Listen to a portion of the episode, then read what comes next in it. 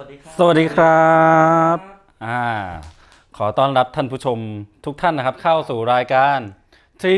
ซัมโอเค วันนี้เดี๋ยวเดี๋ยววันนี้ลืมีมอัตัวนทีนี้เอ้ยลืมตัวทีผิดเอาใหม่ครับครับไอ้เหี้ยลืมท่า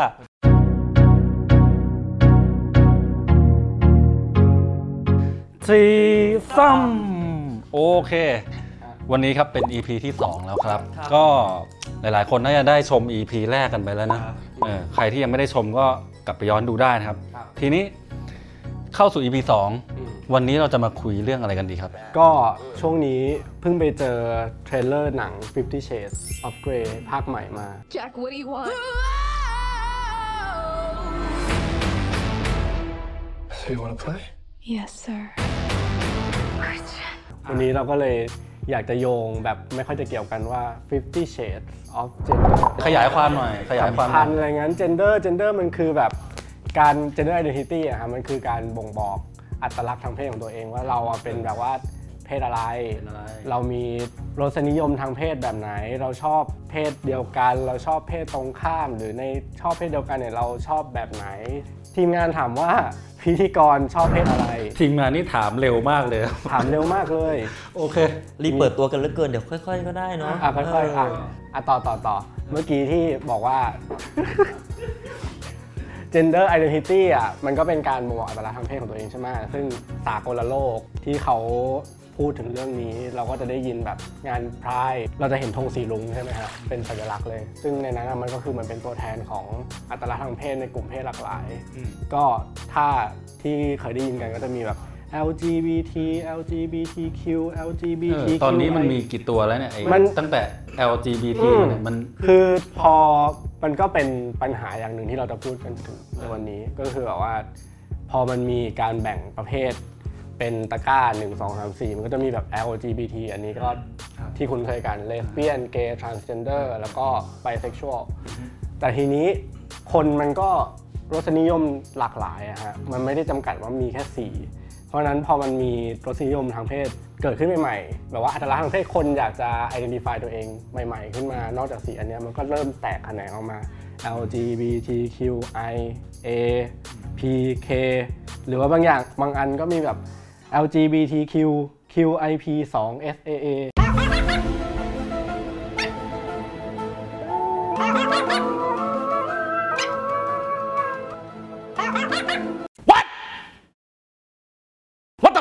มันคืออะไรครับเนี่ยรหัสรหัสอะไรมันเป็นเหมือนคล้ายๆรหัส DNA รหัสมอสเลยแล้วว่าแบบว่าอะไรวะ คืออันนี้แบบใครก็ตั้งอะไรก็ได้เหรอหรือว่าใช่ คือคือเขาก็เหมือนพอมันมีกลุ่มของคนที่เป็นอัตลักษณ์ทางเพศเดียวกันอะไรเงี้ยเขาก็พยายามจะแบบ ส่งเสียงออกมาว่า เอ้ย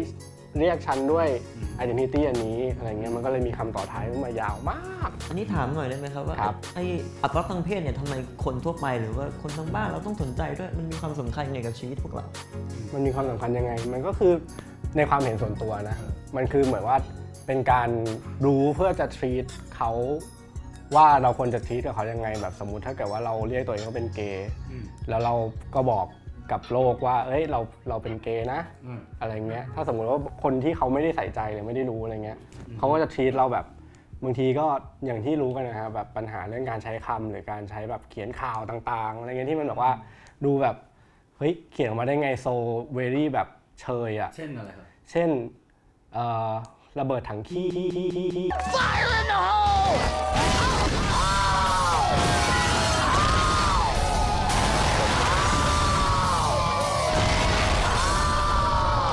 สายเหลืองอะไรเงี้ยอันนี้คือความเห็นส่วนตัวนะฮะคือมันมันไม่ได้ในในมุมมองที่มันในมุมของเราใช่ไหม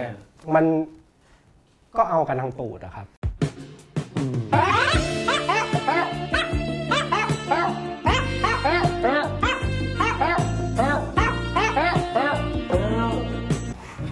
เอากันทางตูดก็มันเป็นครัเรื่บองจริงครับไม่คือมันมันไม่ได้ออฟเฟนมันเออ บางคนมันก็มองว่าออฟเฟนอะการใช้คำอย่างเงี้ยเช่นเออระเบิดถังที่เออ เฮ้ยสายเหลืองเนี่ยเออ มันไม่ดีไงหรือว่ามันมันแย่ไงมันดูไม่มีขี้ติดออกมาเป็นยังไงมันไม่ได้ผิดในเชิงแบบกายภาพ แต่ว่ามันเป็นการแบบ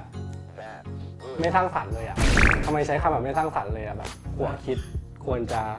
คิดให้มันแบบจะด่าก็ด่าให้มีระดับหน่อย เอออย่างก็คือมันก็มีบทความที่ใช่ ม็อบเขียนอยู่นะ ชื่อบทความว่าโปรดเรียกฉันว่า queer อ่า queer คืออะไรเออ queer queerคืออะไร queer มันคือแบบเป็นคล้ายๆ ความแนวคิดที่มาเคาน์เตอร์กับตะกร้า LGBTQIA A B C D E F อะไรเงี้ยฮะ คือเขาคนที่เรียกตัวเองว่า queer เขามองว่าอัตลักษณ์ทางเพศของเขามันลื่นไหล มันไม่ได้จำเป็นว่าสมมติตอนอายุ 12 เรียกตัวเองว่าเป็นเกย์ แล้วตอนอายุ17 กลับมาเป็นผู้ชาย คือเขามองว่าความเป็นมนุษย์อะมันสามารถเปลี่ยนแปลง ลื่นไหลในอัตลักษณ์ทางเพศได้ มันไม่จำเป็นว่าต้องฟิกซ์ว่าแบบเฮ้ยเป็นเกย์ต้องชอบผู้ชายนะ ตลอดไปตลอดชีวิต แล้วในความเห็นของม็อบนี่การที่บอกว่าตัวเองเป็นเคลียร์ครับอ่ามันมันดียังไงกับกับตัวเราเองแล้วก็สังคมอย่างเงี้ยฮะ เพราะว่าถ้าเกิดคนทั่วไปเวลามองอะอย่างเช่นที่ตอนแรกม็อบม็อบว่าใช่ไหมการบอกอืมตัวเองเป็น LGBT เพื่อจะบอกอืมว่าตัวเองเป็นเป็นยังไง แล้วก็คนอื่นก็จะบอกก็จะได้รู้ว่าทีต เขาเหล่านั้นยังไงอืมใช่ไหมฮะอืมอืมแล้วการบอกว่าตัวเองเป็นเคลียร์ที่มันลื่นไหลต่อเนื่องตลอดเวลาแบบเนี้ยเออต่างจากการบอกตัวเองว่าเป็นเกย์ใช่ไหม เป็นแบบเป็นใบยังไง เออออืมเออเพราะมันก็ถ้ามองแง่หนึ่งก็อาจจะเป็นการอืมนิยามตัวเองใช่แบบหนึ่งกันอืมอืมโอ้โหคำถามอ้าว Miss ไป Universe ไม่เป็นแล้วตายแล้วไม่เตรียมไม่ไม่ได้เตรียมคำถามนี้มาอัเดี๋ยนวนี้ขอยู่ในสคริปต์เลยนะพิธีกรถามว่าเตรียมกันหรือเปล่าเนี่ยสด มากๆฮะ เออ คือของเคลียร์เนี่ยเวลาเวลาที่เขาใช้เขาคิด มันจะมีงานงานเขียนที่เกี่ยวกับเคลียร์เขาก็จะมาโจมตีการแบ่งแบบ LGBT ว่าเป็นการใช้มาตรฐานแบบชายหญิง อ๋อ มาเพื่อแบ่งแบบสมมติชายรักชาย หญิงรักหญิงก็ต้องเท่านั้น เหมือนชายรักหญิงเท่านั้น แต่เออซึ่งมันทำให้เกิดแบบความเหลื่อมล้ำหรือเปล่า มีลำดับขั้นอะมีลำดับขั้นใน เคลียร์เท่ากับไม่มีเพศหรือเปล่า ประมาณนั้นฮะ คือเหมือนกับว่าไม่ได้ยึดติดว่าใช่ไม่ได้เริ่มต้นจากชายหญิงถูกไหมอืมก็คือแบบเออไม่ว่าเพศเพศสภาพเนี่ยจะเป็นเพศชายหรือเพศหญิงก็ตามอืมเนี่ยแต่ว่า คุณอยากจะเป็นอะไรก็เรื่องของคุณอะไรประมาณนี้ป่ะใช่เออมันเหมือนมันเหมือนว่ามันทำให้เรามองการ identify เพศของแต่ละคนอะมันกว้างขึ้น มากกว่าที่จะไปจัดกรอบว่าอะคนเป็นเกย์ต้องเป็นบรรทัดฐานแบบนี้คำว่า queer เนี่ยมันก็ มันเป็นคำที่แบบว่าอยู่ในยุค 80 นะครับ ช่วง 1980 ที่อเมริกาย้อนกลับไปนานมาก ซึ่งแต่ก่อนคำว่า queer มันเป็นคำด่าเหมือนด่าว่าอีตุ๊ดมึงก็เป็นกระเทยมึงก็รู้นี่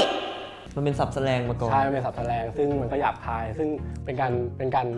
ยึดคืนอำนาจของคำอะแบบว่าคนที่เป็นอะเขาใช้คำว่า queer เอามาแปลว่าเหมือน อาด่าใช่ไหมสิว่าเป็น queer ก็เนี่ยคันได้โดยว่าเป็น queer ก็เลยก็เลยยอมรับมันเลยว่าใช่ queer เป็นแบบนี้ ใช่ก็เหมือนสู้กับป็ารยึดคืนใช่สู้สู้กับอืม counter counter กับอะไรอย่างเงี้ยฮะ เหมือนเป้าหมายหลักๆของไอ้คำว่า queer เนี่ยคือการแหกใช่ไหมแหกอืมไอ้การกำหนดนิยามเพศสภาพต่างๆใช่ไหม LGBT อะไรก็ว่าไปอืม ใช่ไหมแต่ในความเป็นจริงแล้วมันทำได้ไหม เคลียร์เนี่ยเพราะว่าสุดท้ายแล้วในการใช้ชีวิตประจำวันไอ้คนที่เป็นเคลียร์มันอาจจะรู้อาจจะรู้ภายภายในใจว่าตัวเองเป็นเคลียร์แต่ว่าการแสดงออกมาก็แต่งตัวเป็นผู้ชายอืม ก็แต่งตัวเป็นผู้หญิง อย่างนั้นมันเคลียร์จริงป่ะขอบคุณมากเลยที่โยงเข้ามาในประเด็นนี้เพอเมื่อกี้ที่เราเล่าเมื่อกี้ที่เราเล่าไปเราก็เอ๊ะกูจะโยงมายังไงดีวะอะแต่ขอบคุณทั้งสองคนมากเลยฮะก็คือถ้าได้ไปอ่านบทสัมภาษณ์ที่เราไปสัมภาษณ์พี่กอล์ฟธันวาลินนะครับรู้จักกันใช่ไหมครับพี่กอล์ฟธันวาลินที่เขากำกับหนังมาหลายเรื่องมาก แล้วก็หนังเรื่องแรกของเขาคือ Insect in the Backyard ที่โดนแบนไปช่วงหนึใช่งใช่ไหมแล้วก็ตอนนี้ก็เราจะกลับมาฉายแล้วฮะเดินเดินหน้า ก็คือพี่กอล์ฟธัญญ์วารินแต่ก่อนนะเขาจะเป็นคนที่แต่งผู้หญิงแต่งเป็นผู้หญิงผมบ๊อบทาปาก แต่งเป็นผู้หญิงเลย ซึ่งนั่นก็คือการเป็นการ identify ตัวเองเขาของเขานะตอนนั้นว่าเขาแบบอยากเป็นเป็นคนที่แต่งหญิง แต่ว่าในตอนเนี้ยถ้าเกิดว่าคุณลองไป search เฟซบุ๊กเขาดูหรือว่าลองดูเขาตามสื่อดูในบทความก็ได้ รูปเขาคือเขาก็ก็แต่งตัวเป็นผู้ชายธรรมดาแต่ว่า ก็อาจจะเป็นเกย์หรือว่าถ้าถ้ามองถ้าตัดสินว่าเป็นเกย์หรือเป็นอะไรก็อาจจะเป็นเกย์ธรรมดา ซึ่งเขาอะเป็นคนที่หนึ่งในตัวอย่างของคนที่เราคิดว่าเป็นจะเรียกว่าเป็นเคลียร์ก็ได้นะ แต่เราก็ไม่รู้ว่าเขาเรียกตัวเองว่าเคลียร์ถ้าถ้าถ้า ให้ในความคิดเราคือเขาก็เขาก็เป็นเคลียร์คนหนึ่งที่แบบว่าเขาไม่ได้ติดกรอบว่าเขาต้องเป็นเกย์เท่านั้น มีประโยคนึงที่เขาบอกว่า แบบความเป็นมนุษย์รสนิยมทางเพศมันก็เหมือนกินข้าว วันหนึ่งเราอยากจะกินข้าว แต่วันหนึ่งเราก็เบื่อข้าวแล้วอยากจะไปกินแบบสเต็กก๋วยเตี๋ยวอะไรเงี้ยฮะมันไม่จำเป็นว่าฉันต้องกินข้าวทุกวัน หรือว่าในมุมของพี่กอล์ฟคือเขาต้องแต่งหญิงทุกวัน มันก็คือความเลื่อนไหลทางเพศอะไรเงี้ยแต่แค่เราเรารู้ตัวเองว่าโอเค ในตอนนี้เราอยากเป็นแบบนี้ เราว่าจะเรียกเขาว่าเป็นเคลียร์ก็ได้นะ แต่ทีเนี้ยพอมามองอีกมุมนึงเนี่ยเราก็รู้สึกว่าไอ้แนวคิดแบบเนี้ยคนอย่างพี่ก๊อฟเนี่ยที่แบบจะแบอืบมเอ่อพูดถึงเพศสภาพหรือความลื่นไหลของเพศสภาพตัวเองได้ขนาดนี้เนี่ยอืมมันบางทีมันก็ยากเหมือนกัน เพราะว่าบางทีแบบด้วยกรอบของสังคมหรืออะไรต่างอืๆมนานาเนี่ยที่มันยังไม่ได้เปิดหรือ ในสังคมไทยยังไม่ได้รับรู้กันกว้างขนาดอืเนี้ยมมันก็ยังจำกัดอยู่แค่อาจจะ LGBT ด้วยซ้ำไปอะไรแค่นี้อืมอืมจริงๆมันก็อาจจะในความเห็นส่วนตัวคือมันก็คงจะต้องใช้เวลาหน่อยในการที่จะให้คนอาจจะไม่ต้องไปถึงเคลียร์ก็ได้นะ อาจจะแค่อะเอาสมมติ LGBTQ IA อะไรเงี้ยให้ให้คนเข้าใจว่าเอ้ย เราควรจะต้องแบบทำความเข้าใจว่าในในตัวของคนคนหนึ่งมันสามารถลื่นไหลทางเพศได้มันไม่จำเป็นต้องแบบเขาต้องเป็นเกย์ไปตลอดชีวิต หรือว่าเป็นไบไปตลอดชีวิต หรือว่าเป็น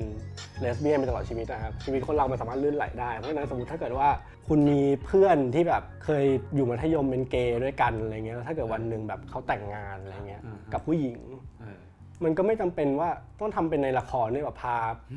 แฟนเก่าผู้ชายเขาไปแล้วบอกว่าเฮ้ยโดนหลอกว่ะ ใครไม่เกี่ยวอย่ายุ่งเลย เพราะมันก็ไม่จำเป็นนะ เออเออเออซึ่งเป็นมายาคติอย่างหนึใช่งที่แบบ ใช่ เห็นกันก็ก็บ่อยเหมือนกันนะมอะไรทำนองนี้มอืมอันนี้ครับผมถามเพราะว่าไอการที่หนัง Insect in the Backyard เนี่ยของพี่ก๊อฟกลับมาฉายได้เนี่ยถือว่าเป็นเป็นจุดเริ่มต้นที่ดีไหมอืมถือว่าเป็นจุดเริ่มต้นที่ดีของการที่แบบคนที่จะเปิดรับความคิดความเข้าใจใหม่ๆเกี่ยวกับเรื่องเพศนะฮะว่ามันจะเป็นไปได้ในแนวทางไหนบ้าง ถึงแม้ว่านั่นจะเป็นหนังเมื่อเจ็ดปีที่แล้วอะไรเงี้ยแต่มันก็แนวคิดมันก็นั่นมากเลยนะ ถือว่าก้าวหน้าในเรื่อง ทางเพศมาก ๆ เลย แล้วทั้งสองท่านมีประสบการณ์อะไรไหมที่แบบแชร์เรื่องนี้อ่าดีมากครับที่ถามวันนี้ผมว่า เราถามครับคนนี้ก่อนเลยไหมฮะ จากที่ผู้ชมดูมาเทสหนึ่งอะนะ คือเราก็โจกหัวว่า เฮ้ยสามหนุ่มกองบกดีวันวันเวิลด์อืมบางคนก็ถามเข้ามาว่า เอ้ยทำไมมีแต่ผู้ชายอย่างเดียวไม่มีผู้หญิงเลย อืม เออ นี่ไงเราคุยเรื่องเคลียร์เรื่องเพศสภาพอยู่พออืดี ม หลายคนอาจจะอยากรู้ว่า ใครอะไรยังไงแบบ ใครเฉดเป็นไหน การทอย่างวันเนี้ยฟิ ฟตี้เฉดออฟเจนเดอ Gender ร์นะใครเฉดไหนยังไงครับทีมงานบอกหมดเวลาแล้วอะครับ อ้าวอุ้ยน่าเสียดายจังเลย แหมแหมน่าเสียดายจริงๆเลยครับ ที่วันนี้หมดเวลา เพราะฉะนั้นเราคงต้องเป็นเออปริศนากันต่อไป โอเค ก็ดู taste ต่อไป ผมว่าเดี๋ยวทุกคนก็คงก็รู้เองรู้นะครับว่าใครเป็นใครบ้างนะอะไรประมาณนี้นะ ก็ หรือหรือถ้าใครถ้าใครแบบเออส่งคำคำทายมาก็ได้นะครับ ใต้คอมเมนต์ อันนี้ก็ต้องติดตามกันต่อไปนะ ทีนี้อะก็ก่อนแยกย้ายไปใน EP 2 นี้ก็ ฝากครับก็คืออย่างเรื่องที่เรายกมาพูดกันวันเนี้ยก็ตามไปอ่านได้เหมือนเดิมใน d 1 0 1 w o r l d ครับก็คือนอกจากบทความเรื่องเคลียร์ของม็อบเนี่ยก็ยังมีบทความเกี่ยวกับเรื่องเพศสภาพครับเรื่องอะไรทำนองนี้อีกหลายบทความเลยภาพการเมืองเศรษฐกิจสังใช่คมต่างๆตามเข้าไปอ่านได้เหมือนเดิมครับแล้วก็อาทิตย์หน้าก็มาพบกับเราครับอีกเช่นเคยครับวันพฤหัสสองทุ่มตรง จะเป็นหัวข้อไหนก็ติดตามครับ โอเค ก็สุดท้ายนี้นะครับ ก็อย่า ยังไม่หมดอีกสุดท้ายจริงๆครับสุดท้ายจริง ๆ ก็อย่าลืมนะครับ ถ้าชอบก็กดไลค์ถ้าไลค์มากๆ ก็กดแชร์ให้ให้คนอื่นได้ดูต่อนะครับ แล้วก็คราวหน้ากลับมาพบกันใหม่กับพวกเรา 3 คนกับรายการซีซัมโอเค ขอบคุณครับ สวัสดีครับ